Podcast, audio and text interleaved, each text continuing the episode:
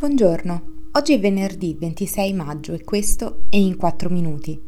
il podcast di The Vision sulle notizie dall'estero delle ultime 24 ore. Parleremo della candidatura di Ron DeSantis alle presidenziali americane del 2024, dell'immigrazione a livello record nel Regno Unito e della normalizzazione delle relazioni tra Canada e Arabia Saudita. Dopo sette anni di dominio del partito da parte di Donald Trump, il governatore della Florida Ron DeSantis è pronto a presentarsi ai repubblicani come il naturale successore del movimento dell'ex presidente e il miglior candidato per portare il partito repubblicano oltre la cultura della sconfitta ma l'annuncio programmato per la campagna su Twitter Spaces, una scelta poco ortodossa e lontana dai media tradizionali che lui critica e che prevedeva una conversazione tra De Santis ed Elon Musk, ha avuto un inizio difficile a causa di problemi tecnici, tra cui l'audio che si interrompeva ripetutamente problemi subito cavalcati da Donald Trump stesso. Il lancio è stato un disastro, così come la sarà la sua campagna, dice l'ex presidente sul social Truth. Mi candido alla presidenza degli Stati Uniti per guidare la nostra grande rimonta americana. Sappiamo che il nostro paese sta andando nella direzione sbagliata. Lo vediamo coi nostri occhi e lo sentiamo nelle nostre ossa, ha detto De Santis quando è riuscito a prendere la parola. Per mesi si è comportato come un candidato alle presidenziali del 2024, ma mercoledì ha presentato i documenti alla Commissione elettorale federale, rendendola ufficiale. La prossima settimana il neocandidato visiterà 12 città e 3 stati in 4 giorni, Iowa, New Hampshire e a South Carolina. L'erosione del vantaggio di Trump in questi primi luoghi del calendario delle primarie è un elemento chiave della strategia di DeSantis.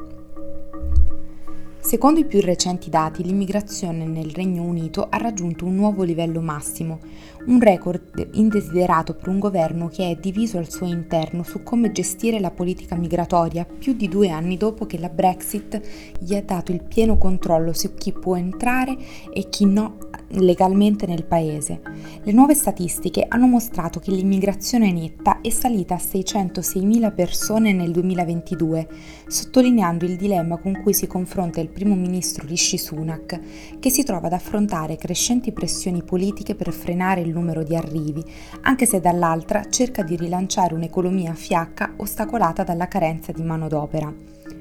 La tendenza all'aumento dell'immigrazione ha suscitato tensioni ai vertici del governo di Sunak, il cui partito conservatore è al potere da 13 anni, ma non ha mantenuto le successive promesse di ridurre il numero di persone che entrano nel paese.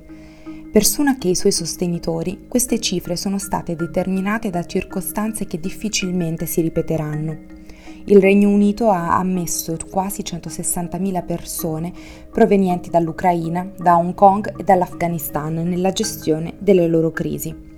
Sotto le tensioni politiche si cela un cambiamento nel profilo degli immigrati da quando le regole post-Brexit sono entrate pienamente in vigore nel gennaio 2021, data in cui i cittadini dell'Unione Europea hanno perso il diritto automatico a lavorare nel paese e hanno dovuto affrontare le stesse restrizioni sui visti delle altre nazionalità.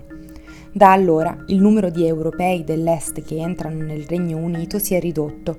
mentre i datori di lavoro britannici hanno sempre di più assunto da India, Nigeria, Pakistan e Filippine, così come da altre nazioni non europee.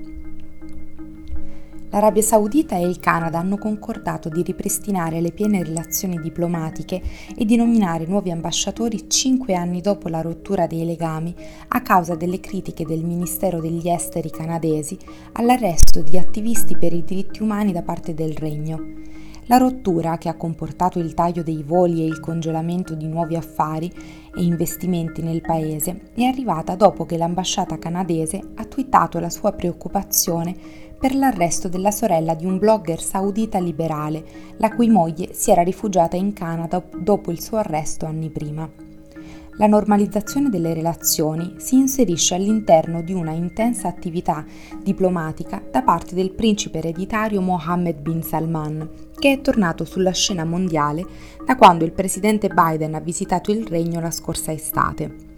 il leader saudita de facto era stato ostracizzato dall'Occidente per l'omicidio del giornalista saudita Jamal Khashoggi, avvenuto nel 2018.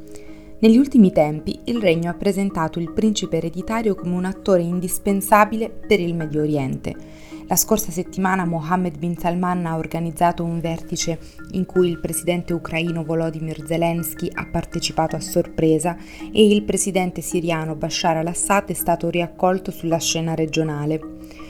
Tra le critiche, in precedenza, Riyadh ha ospitato colloqui separati tra generali sudanesi in guerra, fazioni palestinesi opposte e governi rivali dello Yemen e a marzo ha accettato di ripristinare i legami con l'Iran in un accordo mediato dalla Cina. Questo è tutto da The Vision. A lunedì.